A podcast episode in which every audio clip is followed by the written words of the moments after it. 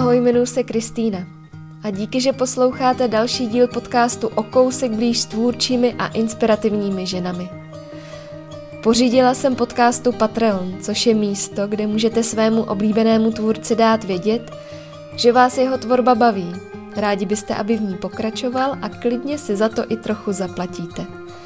A já moc děkuju za to, že mi s mými složenkami pomáhá i Linda Zrůstková, Renat Víznet, Jakub Horych, Klára Keharová, Tereza Poláková, Markéta Duritia a Pavlína Louženská.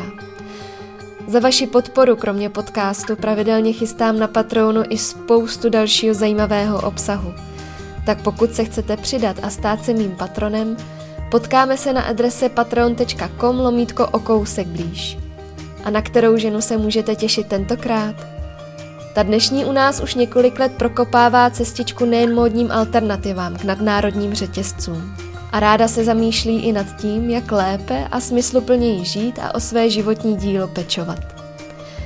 Povídáme si třeba o tom, jak nevěří na oddělování práce od zbytku života.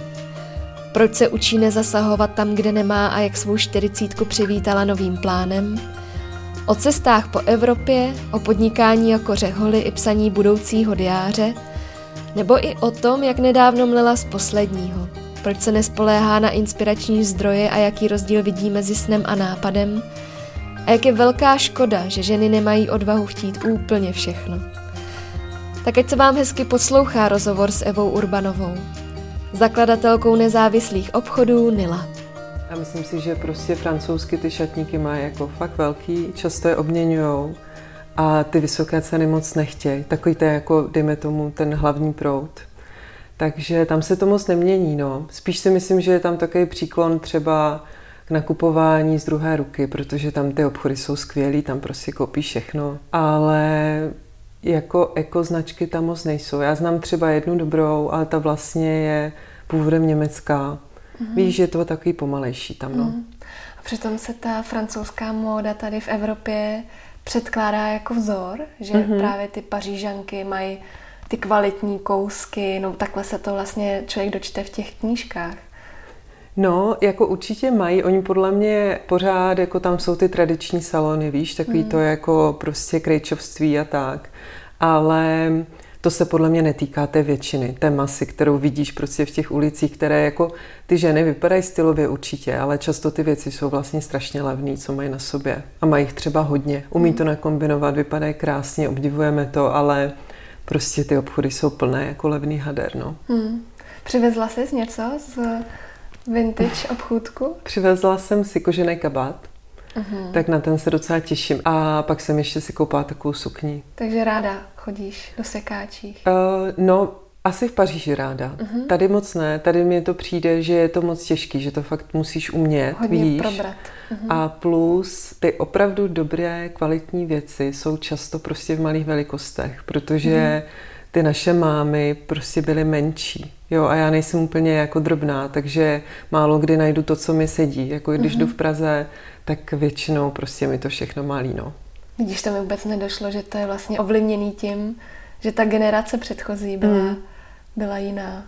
Jo, jo, jako když člověk chce nakupovat takovou tu módu, která prostě fakt přežila, tak je to, jsou to menší ty velikosti, no. Samozřejmě něco jiného, když lidi jako svopujou, jo, nebo teď jako mm-hmm. jdou do mhm. second handu, ale to, co tam najdou víceméně je jako fast fashion, kterou někdo vyhodil, mm-hmm. tak to jako není pro mě ani to moc jako vlastně lidem nedoporučuji, nebo nepřijde mi to jako dobrá cesta jako k nějakému jako kvalitnímu šatníku úplně.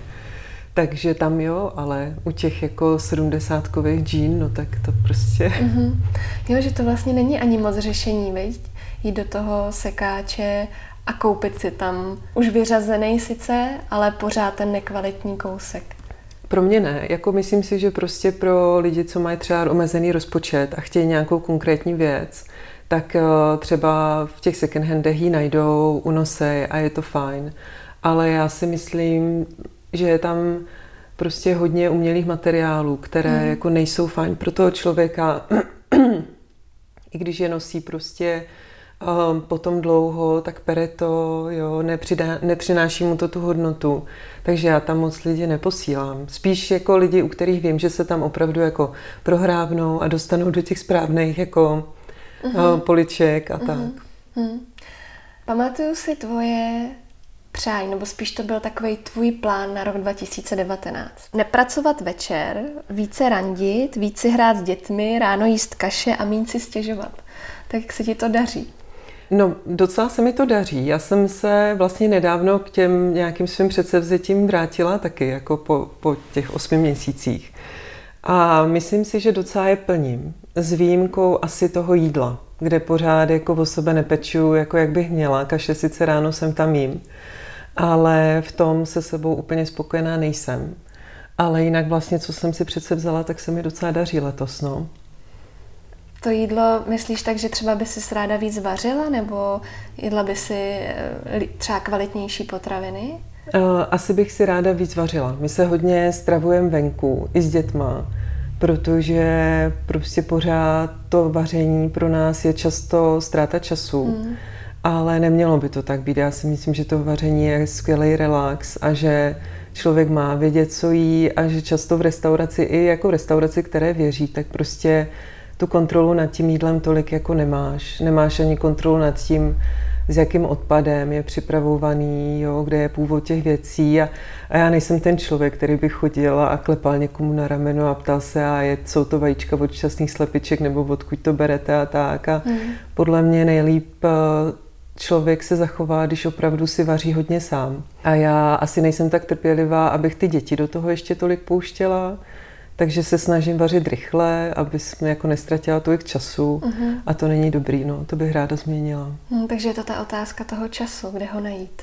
Přesně, kde ho najít a vlastně, aby to člověk nevnímal na úkor něčeho uh-huh. jiného, aby uh-huh. si od toho opravdu odpočinul a nejenom, aby prostě strašně spěchal, jenom něco jako uvařil a pak to rychle snět a a věděl, co na tom talíři má a tak. No. Jo, to je takový ten rozdíl mezi tou investicí do sebe hmm. a pak jenom to jídlo mít jenom proto, aby se člověk najet, že jo? No, určitě, určitě. A s těma dětma to k tomu prostě trošku sklouzává, hmm. víš, protože oni mají taky ty zjednodušený chutě zatím a chtějí pořád to samý, co třeba prostě my nechceme. Takže jako hledání toho kompromisu, víš, na tom talíři prostě, hmm. aby se najedli všichni. No, tak do toho určitě bych ráda investovala víc času. Hmm, hmm. Jak to vůbec máš ty sama s tím časem? Navenek to působí, že ho musíš mít dvojnásobný než všichni ostatní. Tak jak s tím hospodaříš?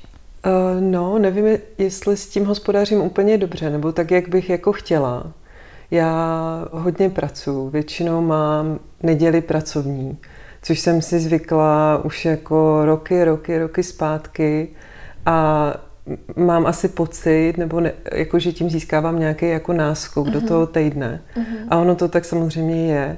Blbý je, když potom jako k té neděli se hnedka přidá prostě celý ten týden a člověk uh-huh. si jako neodpočine. Ale většinou to mám tak, že prostě pracuju od neděle do čtvrtka a pátek, sobotu si nechávám volnou, co nejvíc to jde, uh-huh. ale často to taky prostě nejde. No. Uh-huh to asi znamená, nebo dokážu si z toho jako vyčíst, že si úplně nedokážeš třeba ten den odpočinout, tak eh, kde to čerpáš, tu energii?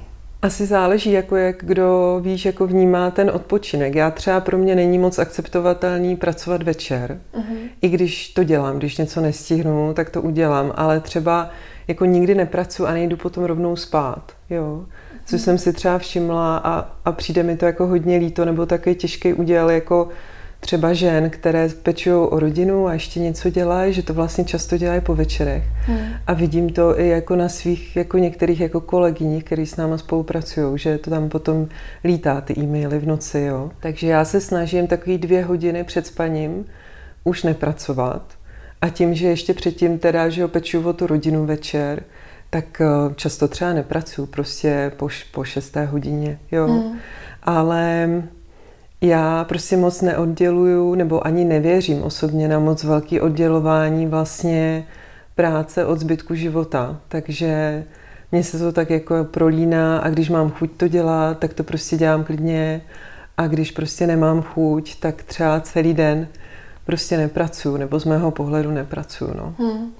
Máš to třeba i odpozorovaný tak, že se ti pak hůř spí, protože já třeba jakmile prostě pracuji do poslední chvíle předtím, než zaklapnu počítač a jdu do té postele, tak vlastně celou noc přemýšlím a nevyspím se.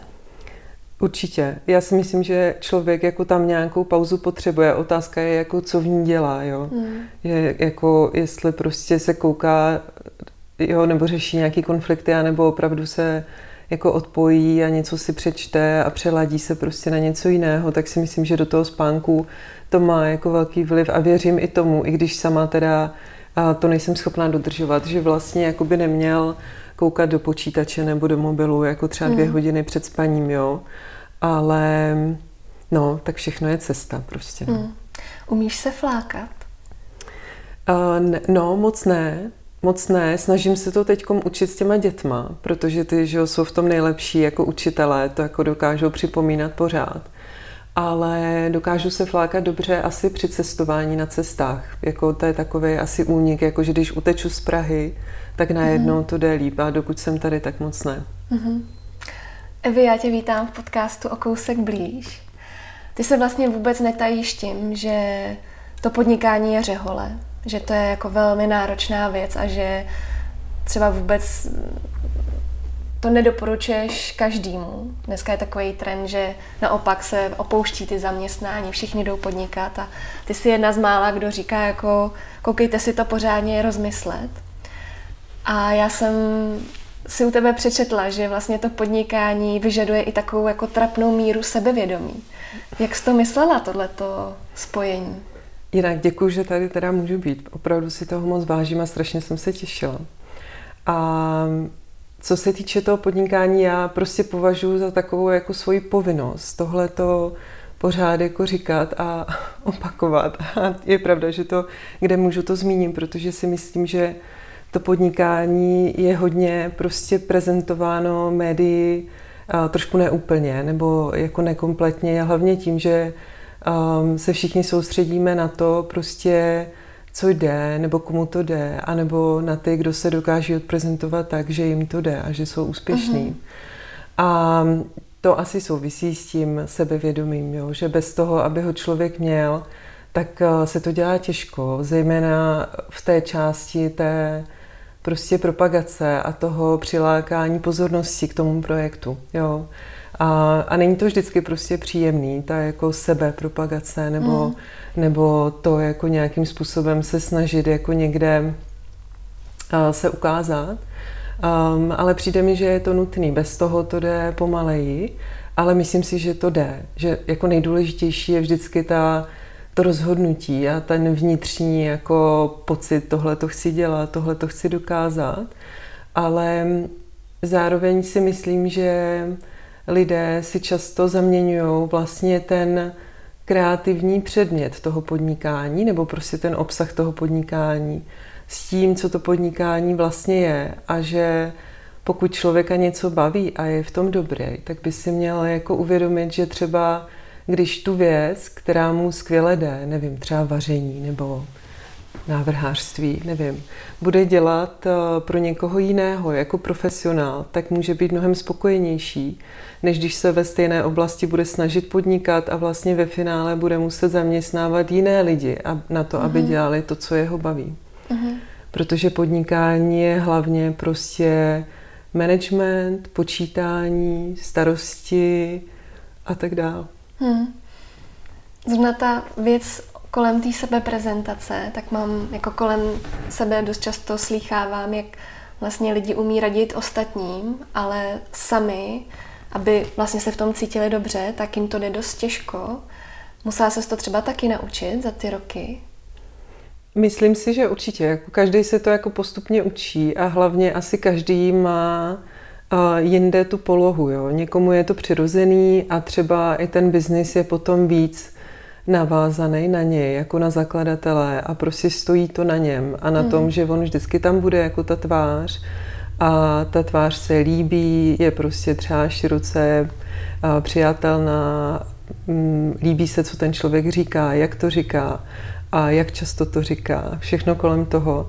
A mm, třeba co se mě týče, tak pro mě vždycky bylo důležité, aby Nila měla prostě úplně svoji vlastní samostatnou tvář, aby to nikdy nestálo prostě na mě, um, ale zároveň jsem se za to nikdy nechtěla schovávat, protože ten jednak jsem to dlouho dělala sama a ani to jako nešlo, nebylo to mým cílem, ale od určité doby si myslím, že když to potom trošku vyroste ten projekt, tak eh, je důležitý, aby to vlastně mělo svůj vlastní nějaký život, protože mm-hmm. Tu tvář a celou tu kulturu prostě toho projektu potom netvoří už jenom ten zakladatel, ale spousta těch ostatních lidí, který je v tom a zatím a který um, to posouvají třeba i nějakým trošku jiným směrem. No. Mm. Ale musí být docela jako být těžký si tohle uvědomit, jako pustit to a dát třeba důvěru ostatním lidem. No to je strašně těžké, určitě, no, ale je to podle mě jako v určité fázi toho rozvoje úplně prostě nezbytné. Mm-hmm. A já neříkám, že, to je, že jsem to jako zvládla, to, to v žádném případě ne, ale myslím si, že v každém podnikání v ideálním případě nastane ten moment, kdy ten zakladatel tomu nesmí stát v cestě a nesmí to vlastně inhibovat nějakýma svýma klidně v té době už zastaralýma názorama. Jo? Jako mm. Nila existuje 8 let a když začínala, tak byla úplně něco jiného, než je teď. Jako i co se týče těch hodnot, které zatím byly, tak byly sice jako nezměnily se, ale tehdy já jsem věděla o hodně méně, než vím teď. A hodně věcí jsem měla jako zjednodušených tehdy a ten svět se taky strašně uh, zkomplexnil mezi hmm, tím. Hmm, hmm. A uh, člověk nesmí potom, když se to začne vyvíjet a jednak ten tým se omlaďuje, ale i třeba ty zákazníci se omlaďují, tak uh, musí prostě vědět, kde jako ta jeho role končí a kde jako třeba by měla pokračovat v nějaké jiné podobě. No. Hmm. Před osmi lety ani zdaleka se neskloňoval pomalej životní styl jako dneska, což vám vlastně jako velmi hraje do karet. Ale mně to přijde jako velmi dobrý načasování. Máš ty třeba sama pocit, že proto máš ten cit vycítit, do čeho se pustit, co bude třeba za pár let úspěšný? Doufám, že jo, doufám, že se jako ubíráme správným směrem. No. Já jako vidím jako v té vlastně nejmladší generaci, která teď jako určuje ten tón a která prostě jako mluví o té změně a tak, um, že vlastně bude opravdu asi uh, ještě ořád jako jiná, než ten náš jako teď v tuhle chvíli třeba běžný zákazník nebo um, někdo, kdo nás sleduje. A, a vidím v tom obrovskou naději, v tom, že lidi opravdu budou jako žít uh, s menším množstvím věcí, a budou hodně se soustředit na to vlastně, jak žijou, jo, jako jak, v čem spočívá ten jejich život a i na to, jaké je jejich třeba životní dílo, jo. Teď, teď v tuhle chvíli mám pocit, že lidi hodně přelítávají, jo, že hodně jako začínají, končí, prostě mají více do projektů a hledají svobodu vlastně v takové jako nevázanosti. A myslím si, že tohle se taky časem bude jako měnit tím, jak vlastně ten svět se bude asi polarizovat názorově a lidi budou hledat zase nějaký jako větší ukotvení v tom, mm-hmm. v tom co dělají a kam směřují, tak um, že ta generace prostě bude jiná. Jestli bude chtít jako si u nás něco koupit, tak to nevím. No. Musíme se samozřejmě snažit jako co nejvíce přiblížit tomu, tomu trendu, který nás čeká. Já doufám, že to bude prostě finální nějaké opuštění jako sezónnosti vůbec mm-hmm. věcí, jo, kdy i pro mě takový ten cyklus, když jako v Nile ho máme zpomalený, jo, že máme sezónu jaro, léto, podzim, zima, což je vlastně jako hodně retro, už, už tak, jo, ale doufám, že třeba nebude žádná takováhle, eh, žádná takováhle jako proměnlivost a uh-huh. že ten sortiment třeba bude moc být stálejší a uh-huh. nebudeme muset ani my být v žádném koloběhu nějakých jako výprodejů a náběhů a tak dále. Uh-huh. No. Mně tam vlastně přijde hodně zajímavý to, že tyhle lidi, na který, který vy se snažíte oslovit, tak uh, předpokládám, že všichni se nad tím hodně zamýšlí, co si koupí. A přijde mi vlastně dost náročný jako přesvědčit k tomu, aby opravdu přišli teda a něco si koupili.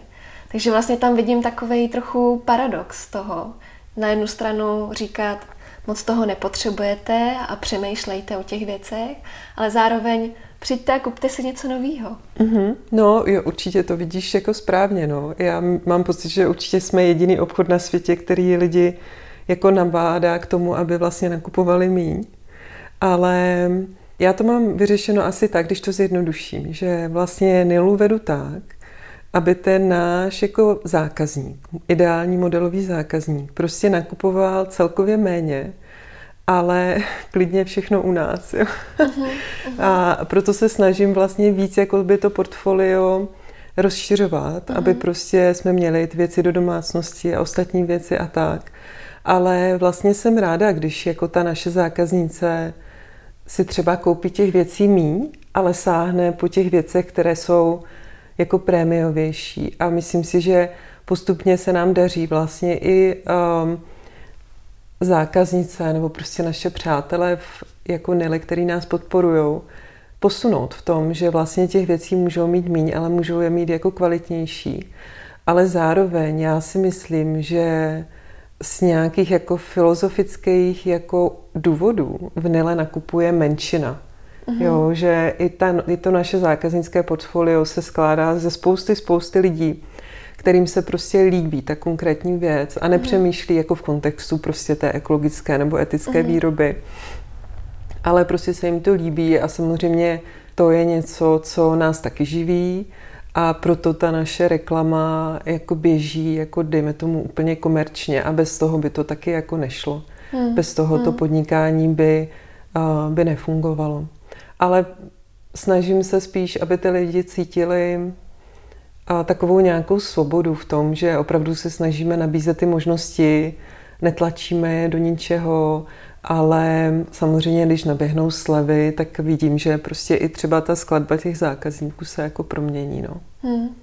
Ty jsi s tou slevou v pohodě, protože já vím, že vlastně dost často slýchávám, že právě se nech, nechce jakoby snižovat uh, ta hodnota těch produktů, tak uh, bude třeba cesta Nily, že vlastně se těch výprodejů třeba jednou zdá?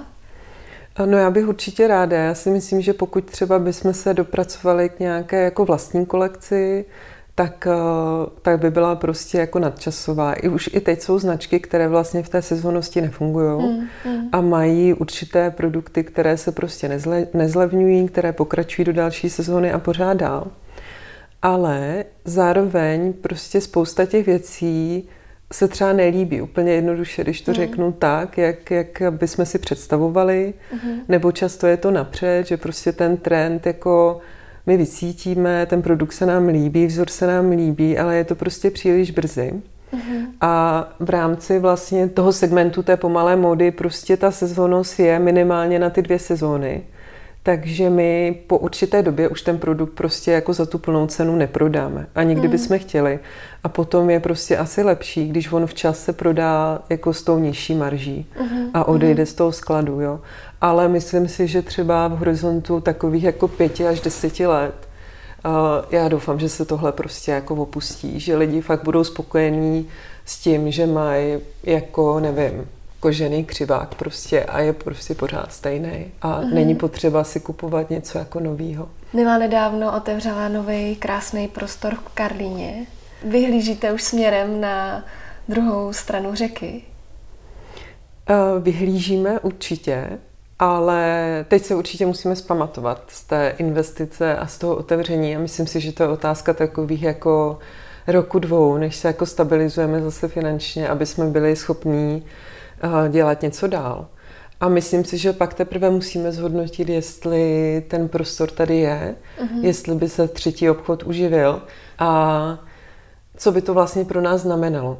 Mně by se to líbilo, protože já mám pocit, že svět jako funguje dobře jako v lichých číslech, víš, že jako dva mně přijde zvláštní a třema bych to dokázala nějak jako uzavřít, uh-huh. ale dovedu si taky představit třeba konsolidaci do jednoho obchodu, jo, že já si myslím, že prostě potřebujeme ještě tak zhruba rok, aby jsme jako vycítili, co je ten směr a jak to mhm. vlastně chceme, chceme vést. No. Hmm.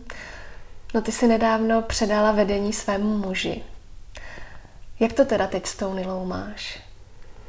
My jsme vlastně to předání vedení Nily plánovali zhruba tak rok dopředu, spíš jako mezi náma dvěma.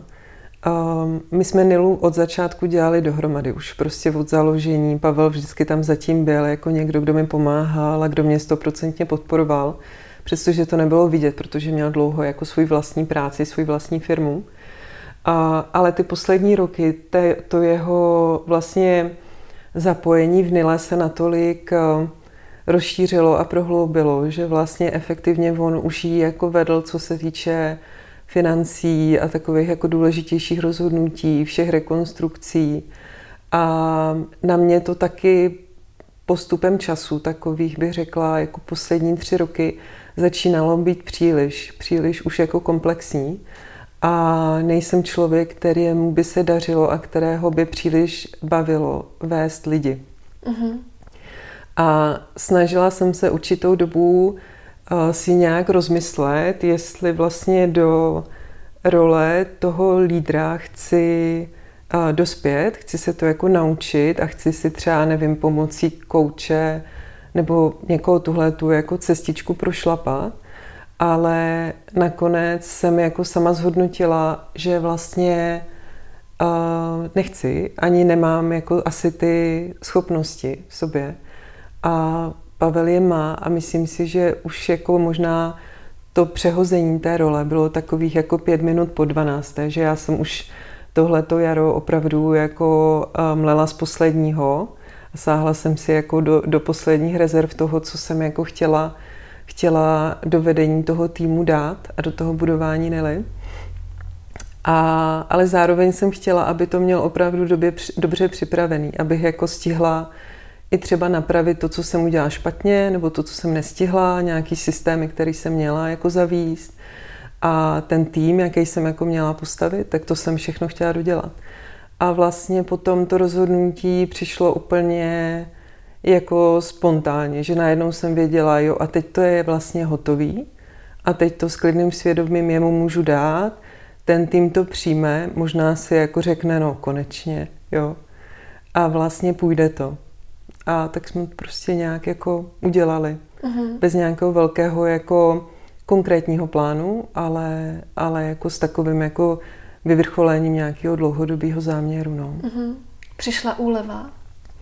Úleva přišla obrovská, okamžitá, až jako trošku překvapivá, protože vlastně mě to potom začalo úplně jako kdyby od toho biznisu vzdalovat, že jako najednou bych chtěla vlastně třeba odejít úplně, jo? že jsem se musela trošinku jako vzpamatovat, mm-hmm. co vlastně jako chci dělat, jak to chci dělat, rozmyslet si to a, a potom jako kdyby vstoupit do toho zpátky. Což mm-hmm. ale je, myslím, něco, co na venek asi ani nebylo vidět, ani jako v rámci toho týmu, že jsem si jako musela pořešit, co vlastně teda budu dělat a naučit se jako nezasahovat tam, kde nemám, což se teda ještě pořád učím, to určitě není jako ještě kompletní, ale myslím, že se mi to daří už jako docela dobře. A že hmm. ta cesta zpátky už není. Hmm. On to byl vlastně druhý pokus. My jsme to už jako před dvěma lety zkusili jednou a vlastně jsme potom zhodnotili, že to ještě nebylo jako k tomu zralý a vrátili jsme to zpátky a teď si myslím, že už to jako zpátky určitě vracet nebudeme. Mm-hmm. Jak to vypadá, když ty si saháš na ty svoje limity? No, myslím si, že to vypadá tak, že se přepracovávám, že mám takový sklony jako opravdu jako k workoholismu a, a k takovému jako i tlačení asi lidí kolem sebe, aby se chovali jako stejně, uh-huh. jo. Ale na druhou stranu, víš, já si myslím, že bez toho to moc nejde, že prostě těch prvních pět let budování jakéhokoliv projektu je prostě strašně pohlcující a vysilující a že to je ale i v pořádku, že jenom člověk jako musí v určitý moment si říct, jako, že teď je to hotový, ta, ta fáze už je za mnou, jsem to jako vyšplhal a, a nemusí to být, si myslím, ani v moment, kdy je ten projekt ještě jako ziskový. Jo. Prostě on musí být nějak stabilní a musí mít jako nějaký základ, nějaký tým. A potom jako nastane ten moment, kdy ta přemíra té práce a toho úsilí začne být jako destruktivní. Jak pro tu firmu, tak pro tebe, protože už jako Pavel vždycky říká, jako, že sekáš dřevo tupou sekirou. Mm-hmm. Víš, že už prostě to tam není, že ten odpočinek jako potřebuješ. Mm-hmm. A, ale někdy se to nesejde v tom, že ty už ho potřebuješ, ale ten projekt ještě hotový není. Mm-hmm. To bylo třeba kolem otevření vlastně Karlína, jo, který se měl otevřít vlastně na konci roku nebo ideálně do Vánoc a ve finále se otevřel až 5. března A myslím si, že jako třeba leden, únor, březen už jsem jako jela takový ten 43. kilometr maratonu, jo? Mm-hmm. že už mhm, jsem fakt mm-hmm. jako to nezvládala a v oba dva, že jsme prostě jako lezli po čtyřech, ale tak to je. A pak je to hotový, odpočineš si a naskočíš a jedeš dál. No. Hmm. Vám se vlastně podařilo mezi tím do toho vašeho života i zakomponovat dvě děti. Mm-hmm. Jak ty se tam vlastně vypořádala i s tou rolí té matky? Mm-hmm. No, um, ono to opravdu jako navenek vypadá, jako že toho děláme hodně, nebo z toho, co říkáš, asi to tak vypadá. Ale um, já myslím, že tam je hodně důležitý to, že my jsme prostě na to opravdu jako od začátku na všechno dva, mm-hmm. včetně toho rodičovství. Jo. My jsme si vlastně na děti museli 4-5 let počkat, fakt dlouho. A musela jsem hodně vlastně udělat pro to, aby do toho života přišly. Změnila jsem práci, změnila jsem kompletně všechno. Ale vlastně Nilu jsem začala dělat předtím, než jsem, než jsem měla medu. A když jsem ji měla, tak ona ještě nebyla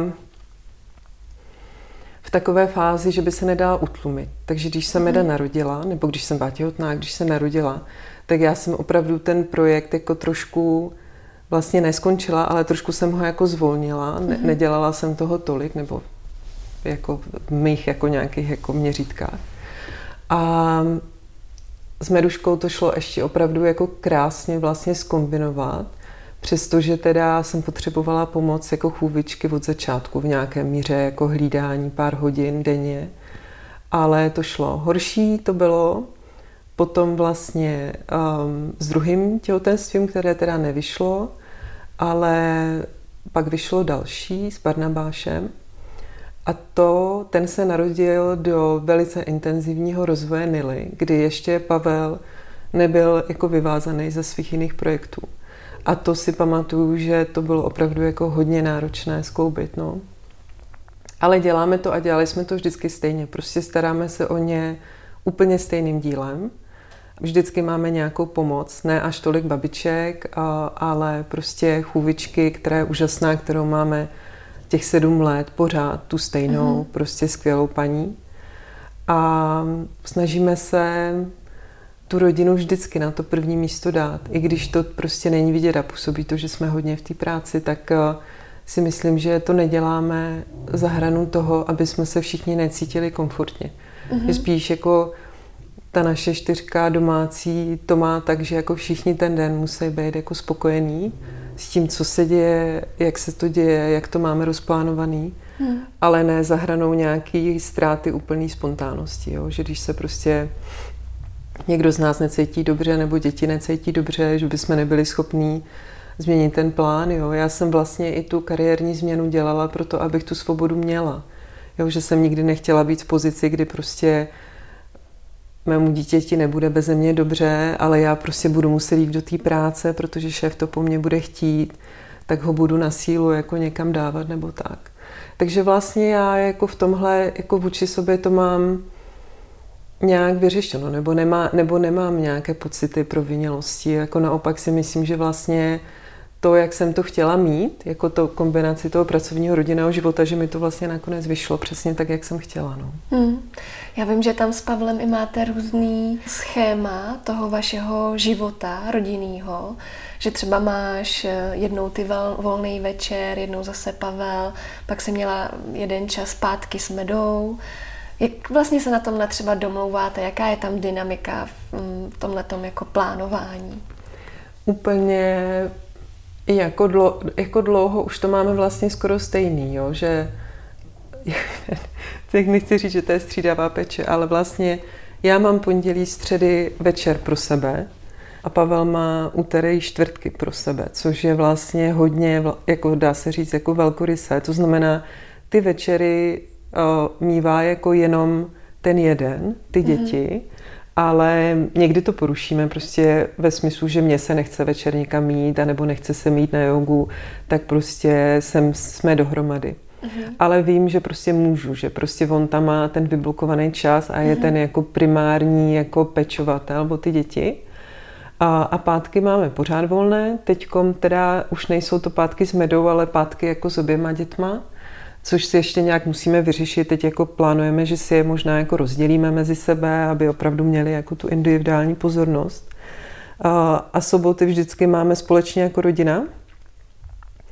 A neděle většinou je věnovaná jako babičkám, což jako obstarává vlastně spíš Pavel a já v neděli pracuji. Takže jako zní to jako takový hodně jako možná letecký plán, ale myslím si, že zase na rozdíl od jiných rodin my my si to vlastně nekomplikujeme nějakou přemírou prostě kroužků nebo nějakých mm-hmm. aktivit, nebo mm-hmm. že prostě to necháváme hodně tak jako na volno. Máme i poměrně jako hodně volnou a svobodnou výchovu a nemýváme jako vlastně žádný jako program, jo? že, že žijeme tak nějak jako pozvolna v tom, co se nám zrovna chce dělat, nebo co prostě chceme, chceme podnikat a takže v tom mi přijde, že naopak třeba i toho času nějakého stráveného úplně nějakým zevlováním máme třeba jako docela dost. Hmm. Já jsem si přečetla, že až bude dětem 8 a 5, takže si s nimi přeješ obět svět. Myslíš si, že se to fakt uskuteční? Uh, myslím si, ne, myslím si, že je to spíš nadsázka, jako um, v tom, že bych opravdu chtěla jeden, jeden rok s nimi trávit jako uh, někde, ale nemyslím si, že budu i s ohledem na jako potenciální ekologickou stopu to vyloženě směřovat, jako že bychom toho museli vidět z toho světa co nejvíc. Spíš by se mi líbilo s nima opravdu na delší dobu někam odjet a vidět něco, naučit se něco, ale nechávám to vyvinout. No. Ono se to jako kdyby strašně najednou blíží, že vlastně Barnabáškovi už jsou čtyři, takže si myslím, že jako 8 a 5 to asi nebude ale třeba 9 a 6 by to mohlo být. No. Hmm. Vy teď aktuálně spíš cestujete po Evropě. Mm-hmm. Přijde mi zajímavý, že třeba nejezdíte do těch exotických zemí zatím, protože vím o tobě, že si ty cesty plánuješ poměrně dost dopředu. Tak jaký tam máš princip, kam se rozhoduješ, že pojedeš?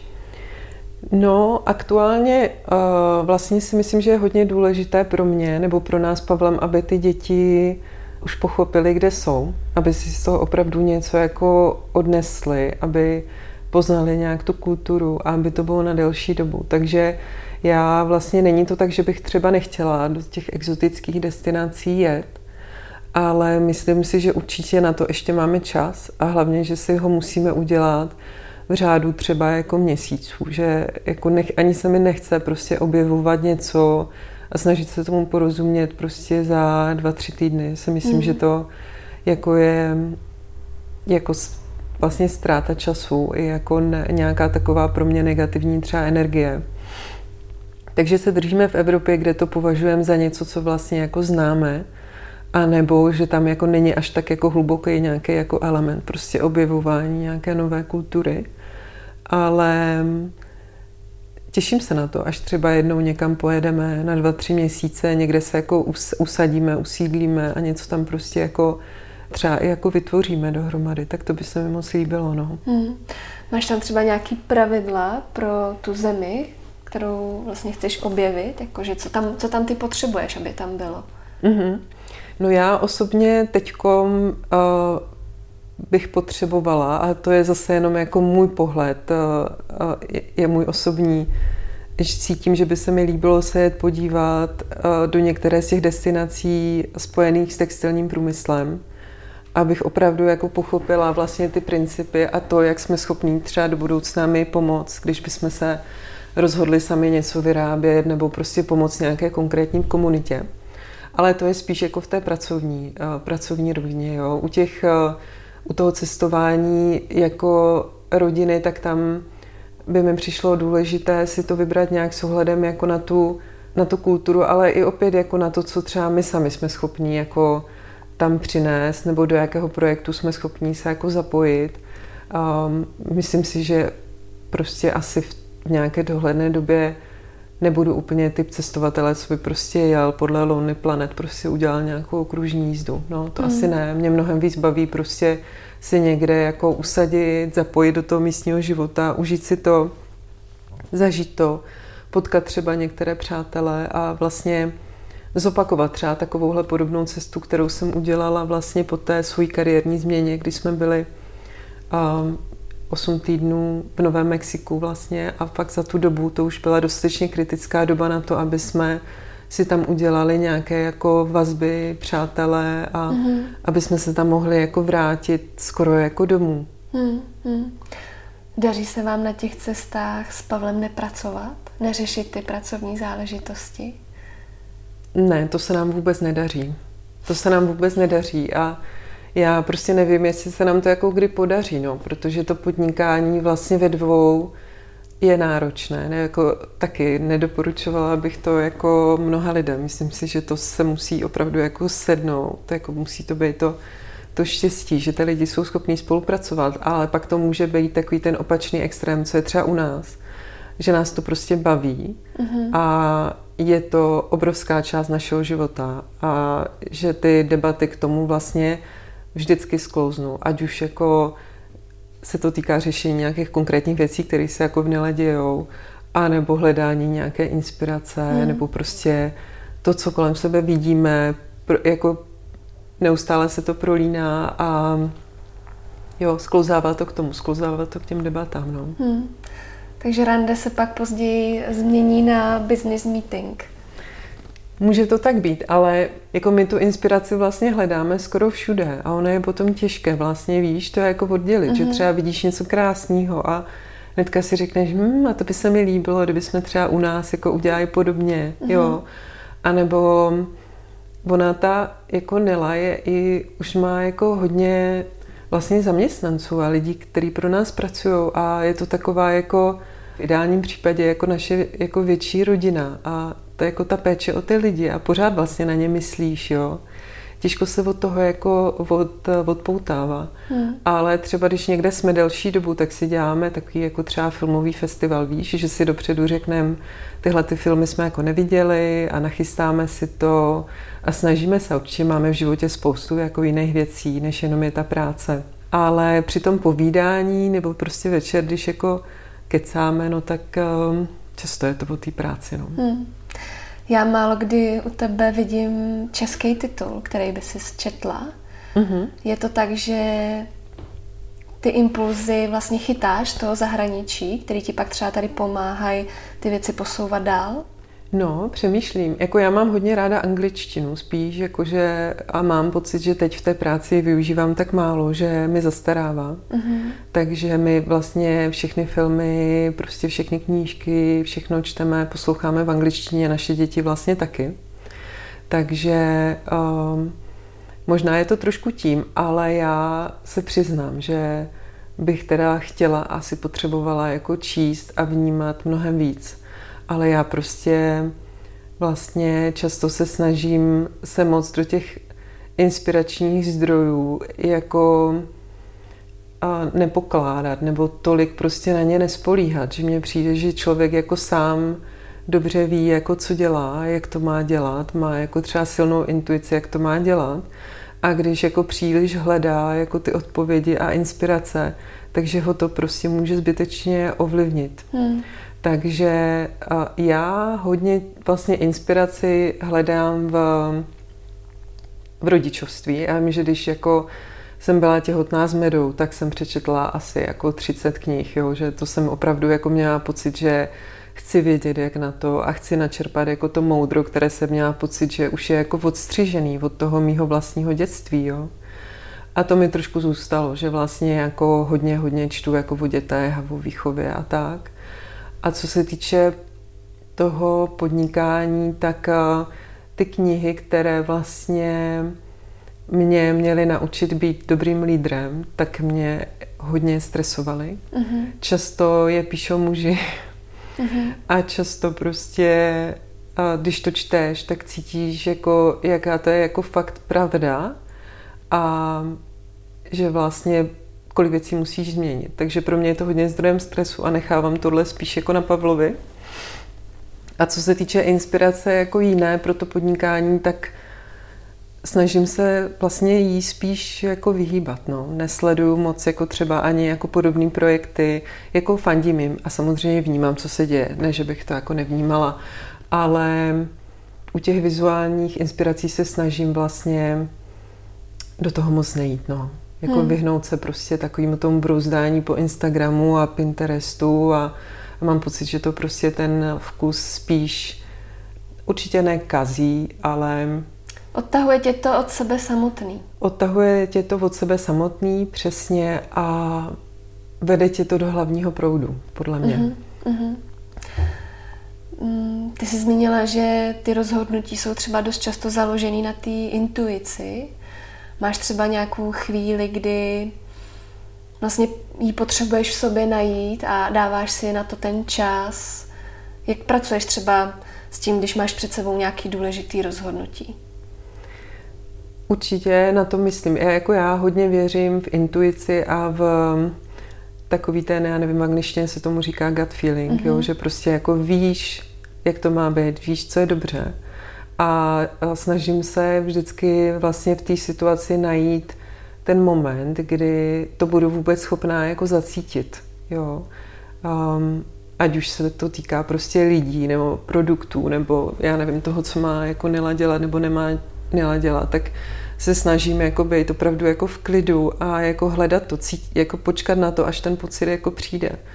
A on jako přijde, já myslím, že to lidi znají, že jako, vím, jako víš, jako, jak to má být nebo nemá být. Problém je, že hnedka tam potom naskočí to rácio, víš? Že hnedka ti pak někdo řekne, a tohle by bylo dobrý a nebylo dobrý a ty si něco přečteš dobrý, nedobrý.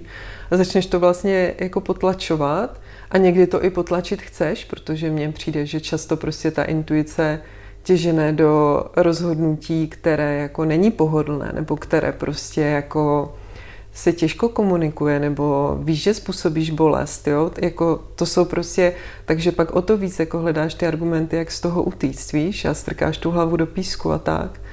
Tak tam se jako učím a, a jako myslím si, že snad jako se v tom jako lepším, že prostě to nejde, no. Že ono tě to potom doběhne, že když víš, že jak něco má být, hmm. tak to tak prostě musíš dělat, no. Hmm.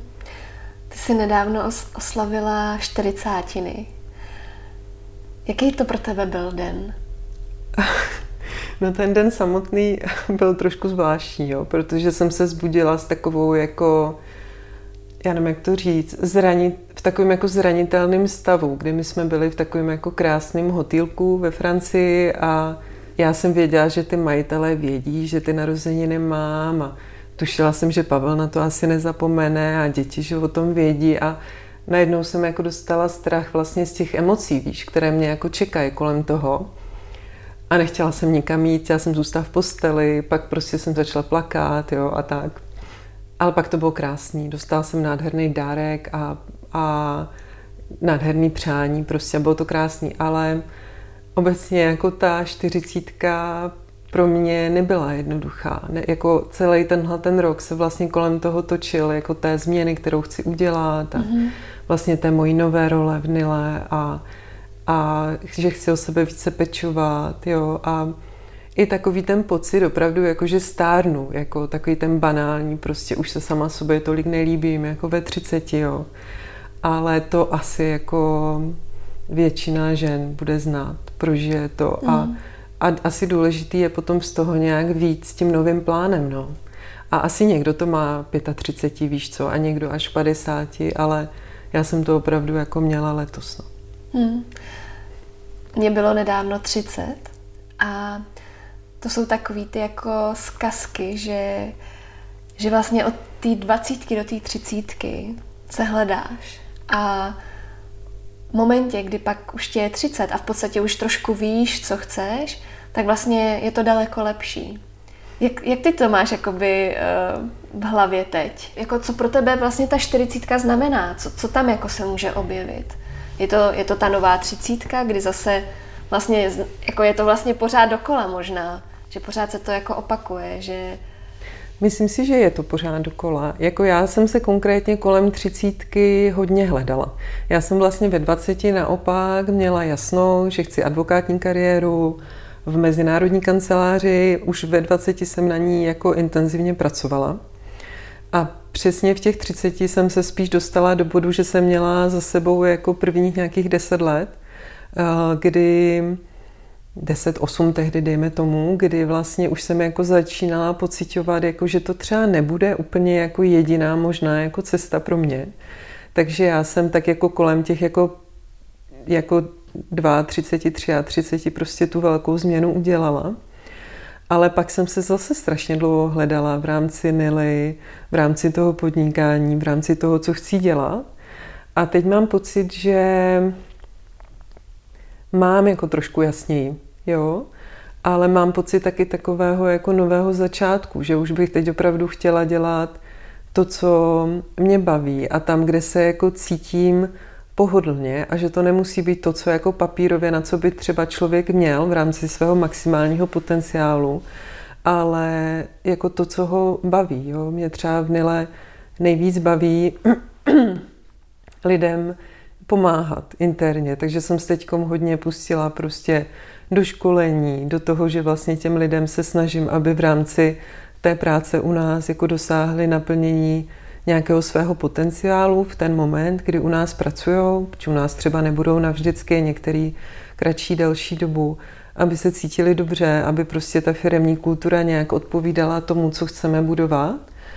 Um, takže tady tahle ta role mě třeba sedí, stejně jako nějaké šíření osvěty, víš, psaní toho blogu a tak.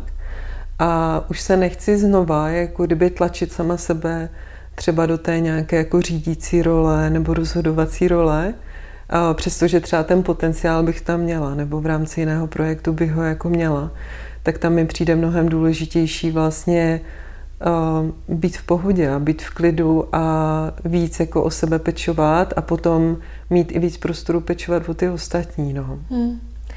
Jak o sebe třeba pečuješ po osobní stránce? No, já si myslím, že zrovna teď jako toho nedělám tolik jako dřív, ale třeba chodila jsem do terapii, což mi přišlo jako skvělý, minimálně teda v tom období, které bylo pro mě hodně jako kritické, tak mi to extrémně pomohlo, fandím tomu, klasická, klasické terapii třeba. A aktuálně mě stačí jako kamarádky a chodím často na šiacu, na masáže, to mi hodně pomáhá. Ale myslím si, že člověk jako spíš potřebuje v různém období života jako různé věci. A zrovna teď mám pocit, že jsem všechno udělala tak, abych byla v pohodě, takže vlastně to nějak jako nepotřebuju. Jo? Ale jsem připravená, kdybych cítila, že zase potřebuju si v té hlavě něco jako líp srovnat do větší hloubky, tak do toho jít znova a do té práce na sobě se pustit zase. No. Hmm. Jak to rozpoznáváš, tohle, že už je možná čas něco zase dělat? Řekne ti to tělo? Řekne mi to určitě tělo a řekne mi to hlavně taková jako emocionální jako stabilita. Uh-huh. Jo, jakože samozřejmě vždycky člověk má jako slabší chvilky a, a i v rámci jako uh, ženského cyklu, že jo, prostě člověk má jako jiný jako emoce, nálady a tak. Ale když z toho začne být jako takový uh, vzorec, víš, když ti věci hodně iritují, hodně rozčují, když prostě se jako necítíš dobře v tom, tlačíš příliš jako na věci, na sebe, tak to je, to je takový moment. A někdy stačí si dát pauzu dovolenou a někdy je to o nějaký jako hlubší práci na sobě mm. a vlastně umět si přiznat, že třeba to, co děláš a v čem jsi dobrá nebo nejlepší, takže prostě není nejlepší pro tebe. Hmm, hmm. Ty jsi nedávno na svém Instagramu změla pro mě věc, na kterou jsem si hodně přemýšlela. A to je to, že naše realita odpovídá našim snům a je to vždy závislé na tom, zda máme záměr, mm-hmm. jak jasný a jak konkrétní. Můžeš tohle trošku vysvětlit, jak jsi to vlastně myslela? Um, určitě ne. Já si myslím, že vlastně sen, nebo to, co si představujeme, že, že bychom v životě chtěli, tak um, je vlastně to, jestli se k tomu dopracujeme nebo budeme blížit, tak je o dvou věcech. Jo. Jednak, jestli vnitřně opravdu přijmeme ten záměr zcela jasný a konkrétní, že tohle je prostě ono, a potom, jestli tam přibude k tomu ta práce. Jo. Mm-hmm.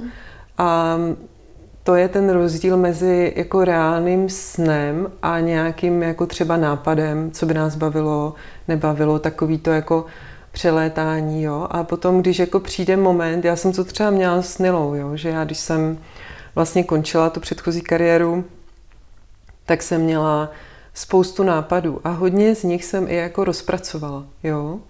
Ale potom, když vlastně přišel, přišel tenhle ten sen s Nilou, tak on byl úplně jako naprosto jako jasný a pevný, takový jako bod, jako co to má být. Mm-hmm. A pak už ta energie vlastně byla nevyčerpatelná směrem k té, k té realizaci. Jo? A já si myslím, že to pojetí toho jako silného záměru, ke kterému se neustále jako kdyby vracíš, a plus jako samozřejmě ta práce a ta vytrvalost, která do toho jako musí jít. Takže to potom jako mm, plní ten sen, že vlastně to, že se někomu splní to, co si přeje, tak to ta míra nějaké jako štěstí nebo náhody je tam fakt jako vlastně malá. Mm-hmm. Víš, že když jako tomu věříš a je to realizovatelný, tak prostě když budeš štít a půjdeš za tím, tak ono se to jako stane, protože jako ty to jako vytvoříš vlastně tu realitu mm-hmm. pro mhm. sebe, jo. Mm-hmm. A ona pak třeba bude vypadat trošku jinak, jo. Já, když jsem si jako představovala Nilu, tak jsem si představovala krásný obchod, jasný, ve kterým budu stát já a budu prostě prodávat těm lidem, protože jsem byla naivní a nevěděla jsem vlastně, co to retail je a jak hmm. funguje a že přesně to, že vlastně jako ve finále pak neděláš to, co jako tě na tom baví, ale prostě organizuješ ty ostatní a snažíš se, aby oni to dělali dobře, jo. A to třeba v Nile jako není, jako pro mě bylo taky složitý a to se nedovedu představit, kdybych měla třeba bistro, jo. A teď místo mě by tu polívku vařil někdo jiný, tak to si myslím, že to je ještě jako tvrdý. A u toho prodeje to tak tvrdý není, protože samozřejmě jsou lidi, kteří mají úžasný talent na prodej, prodávají líp než já, ale jako třeba v počtu toho velkého jako prodejního týmu víš, aby jako všichni prodávali a komunikovali, jo, protože ten, ten, je to hlavně o té komunikaci, empatii, to cítění se k to, a zna, jako znalosti těch produktů. Tak to je třeba jako těžký úkol a, a vím, že prostě hodně, hodně jako s těma holkama pracujeme, aby, aby to tak bylo. Tak um, přesně ten sen potom v té realitě vypadá jinak. Ale neznamená to, že se nesplnil. Spíš jenom, že jsi vysněla něco, co třeba je v reálu něco trošku jiného. Jo? Mm-hmm. Jak se říká, že člověk si má dávat pozor na to, o čem sní, protože se mu to splní, tak já si myslím, že jako by to spíš mělo být tak, že člověk by si měl dávat pozor nebo pečlivě si vybírat to, o čem sní, protože si to může splnit a pak tu realitu bude žít. Hmm. Stalo se ti třeba někdy, že jsi se od toho záměru trošku vzdálila?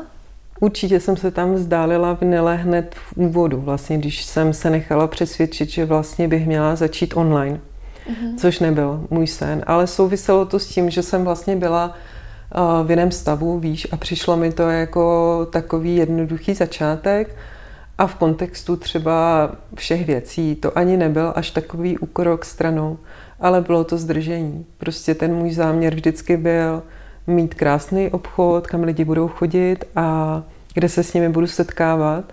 A kdybych se toho držela opravdu pevně a nedělala nějaký úkroky stranou, tak zase jsem třeba dneska už byla v okus dál ale myslím si, že v tom podnikání se to nedá prostě takhle, takhle zpětně měřit, ani si říkat, jako kdybych Nilu založila teď, tak je hotová prostě za dva roky. Tak samozřejmě jo, protože už vím, jak na to, že jo. Hmm. A, ale to jsem nevěděla. Přišla jsem z úplně jiné oblasti a je to nevýhoda, ale zároveň to může být strašná výhoda. Jo, protože vlastně nekopíruješ žádný schémata, nekopíruješ nikoho jiného, nepřebrala si si zkušenosti, které třeba vypadají, že fungují a nefungují a uděláš to prostě jinak a ono to nějak záhadně funguje. No. Hmm. Máš třeba nějaký vyloženě praktický tip, jestli třeba si to píšeš někam, nebo si děláš nějakou nástěnku, kde, kde to vidíš? Myslíš při jako zahájení podnikání? Jo? No, nebo... spíš jako by vlastně držet se toho záměru, protože mně přijde, že Dneska je těch stimulů vlastně kolem nás spoustu a je hrozně jednoduchý právě se někde jako chytnout a úplně od toho jako opustit. Mm-hmm. Vedu si takový jako uh, budoucí diář, že vlastně mám jako diář na příští rok a tenhle rok si do stejného momentu příští rok píšu mm-hmm. zkušenost z tohohle roku.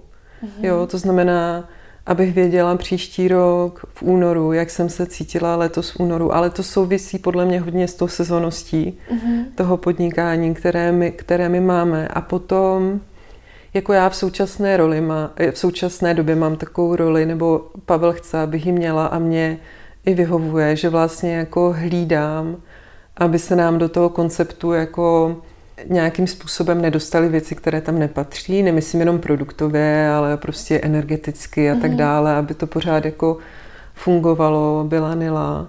Ale takové ty jako plány a nástěnky, ty jsem si dělala spíš jako na začátku a myslím si, že je to důležitý spíš přesně pro ty lidi, kteří jako to vedou, jo? že teď mm-hmm. to mhm. vidím víc jako u Pavla, že má prostě takový jako různý moodboardy a mm-hmm a roadmapy a jaký různé jako mm. aplikace, jo, tak to teda já už jako naštěstí ne, ne, nedělám, nebo tohle to je teď jako jeho úloha, myslím, že je v tom i jako lepší, ale myslím si, že jako obecně typ pro lidi je nehledat až tolik jako inspiraci v tom podnikání u té konkurence, spíš jako snažit se porozumět jako fungování toho biznisu jako takového, jo? že já jako vidím, když třeba pomáhám jiným lidem začít v podobném třeba jako segmentu podnikání, jako děláme my, že často oni mají jako docela dobrou tu vizi, mají jako nazbíráno spoustu inspirace, vlastně hodně dobře vidí, jak by to mělo vypadat,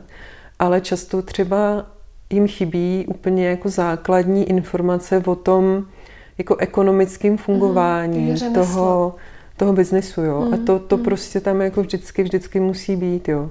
A vidím to třeba hodně jako u vlastně v módě, u, u návrhářů, jo. že si vždycky říkám, ty takový talent, prostě takový jako umění a vlastně nikde tam jako chybí třeba úplně základní věc, to, jak se jako spočítá, nebo má mm. spočítat ta cena, jo, nebo mm. jak to prostě má fungovat. A většinou je to proto, protože člověk je kreativní, tak mm. jako děsí ho matika, jo, víš, ale ono jako bez toho to nejde a vždycky to třeba můžeš získat od někoho jiného, hmm. ale, ale musí to tam být, no. Hmm. Vlastně původní profese, ty jsi byla právnička, takže jsi z právnického prostředí. Setkala jsi se třeba s tím, že máš jako žena něco navíc, co třeba vlastně můžeš využít? Právě i třeba v prostředí, kde se spíš pohybují ti muži? Určitě, já si myslím, že ženy jako, ženy jsou teda skvělí právničky a i muži, já to nechci takhle úplně oddělovat, ale myslím si, že prostě právníci jsou hodně, ač tak někdy nevypadají, tak jsou většinou citliví lidi, že vlastně jako mají v sobě takový ten smysl pro spravedlnost mm-hmm. jo, a, a pro nějaký pravidla a tak. Ale myslím si, že extra ženy prostě jako umějí naslouchat intuici, umějí prostě se dobře rozhodovat pomocí intuice, a umějí dobře rozklíčovat spoustu situací, kde třeba ten muž jako jede podle nějakého jako racionálního scénáře a ta žena už jako vidí, že třeba jako ty kostky jsou vržený trošku jinak. Takže si myslím, že ženy jako mají jako úžasnou šanci uspět jako v čemkoliv, v čemkoliv dělají a cokoliv se rozhodnou dělat. A spíš mě tady v tom českém prostředí trošku přijde, že je jako velký tlak na nějaké konkrétní chování v rámci mhm. společnosti, mm-hmm. konkrétní schémata, jak to má být v rodině, jak dlouho má žena být doma nebo nemá být doma, po jaké době se vrací zpátky. A že ta žena často nemá jako odvahu si to opravdu udělat jako podle svýho. Jo. Přitom já si pamatuju, že nebo sama sebe si vážím jako za to, že jsem nějak jako vycítila v té kariéře, ve které jsem byla předtím, že vlastně to s tím dítětem jako nebude ono, jo? že prostě já nechci být jako v takovémhle tlaku a že ve chvíli, kdy tu rodinu budu mít, pokud se mi podaří, takže v očích těch kolegů um, skončím jako na druhý kolej, mm-hmm. kdy budu dělat nějaký kauzy, který zvládnu, abych to zvládla s těma dětma, jo. Mm-hmm. A protože oni mají jako čas jako být v práci do 9 do večera, pady taxíkem domů, aby náhodou nepřijeli dřív, než jejich jako děti neusnou, jo. Ale tak to nechci zobecňovat, samozřejmě jsou tam takový i makoví lidi, ale ale že jsem si vlastně řekla, hele ne, já prostě budu mm, podnikat abych mohla mít jako obojí, jo, a, a tak, abych s obojím mohla být jako spokojená a že často ženy jako nemají odvahu jako chtít všechno nebo chtít obojí za podmínek, ve kterých oni sami budou spokojení. Hmm. A že to kdyby našli, tak to neznamená, jako že, že to bude jako ve Francii, kde jde každý dítě jako ve třech měsících do školky. Jo. To vůbec ne. Naopak to může znamenat jako mnohem větší svobodu pro ty rodiny. Hmm. A větší zapojení prostě těch mužů. No. Hmm. Měla jsi třeba někdy potřebu mít ty ostrý lokte? Určitě. Jo. A umíš to? Jo, určitě to umím. Jako v práci předchozí jsem to vyloženě potřebovala, protože to je jako advokacie ne tolik a jako není tolik mužský svět, ale je taky. A v Nile to potřebuju spíš, uh, abych si prosadila to, co chci, no, protože uh, těch názorů je spousta a člověk jako musí jako být ochotný jako jít prostě si za tím svým, no. Hmm. Jak ty se vnímáš sama sebe jako žena? Co máš třeba na sobě úplně nejradši? Nejradši na sobě mám pracovitost. a jako vytrvalost asi. A asi si vážím, ale to je pravda, že tam je to hodně podpořený tím Pavlem, že prostě se nebojíme jít jako proti, proti proudu, prostě dělat si to, jak chcem, že nás jako, jako nevystraší takové ty, a to teď mluvím hlavně o tom rodičovství, víš, takové ty jako konvenční názory, že prostě když to vidíme a cítíme jinak, tak prostě do toho jako, jako jdeme a že prostě jako rodina z toho, z toho čerpáme, tak za to jsem fakt ráda, no. Tak jak se vám naše povídání líbilo? Napište mi o tom a dejte mi vědět, jak vám se daří držet se svého záměru a co vám nejvíce pomáhá se přibližovat ke svým snům. Pokud byste chtěli Evu pozdravit, podpořit nebo jí něco hezkého povědět, najdete ji třeba na Instagramu pod uživatelským jménem Eva Potržítko Nila Store nebo na adrese nila.cz. Pokud se vám podcast líbí, budu ráda, když ho budete sdílet se svými blízkými. A když mi dáte vědět, jaká témata či ženy byste si rádi poslechli, nebo jak bych mohla podcast vylepšit, ať už komentářem či zprávou na Instagramu nebo poštou na buďmezavináč okousekblíž.cz. Také mě potěší, když budete podcast ve vaší oblíbené aplikaci odebírat a na iTunes mi necháte krátké hodnocení. A budeme si o kousek blíž i na Instagramu, kde se můžeme vzájemně podpořit a kde pravidelně dávám vidět o všem, co nového se chystá. Tak zase příště. Do té doby se mějte moc fajn a brzy se slyšíme.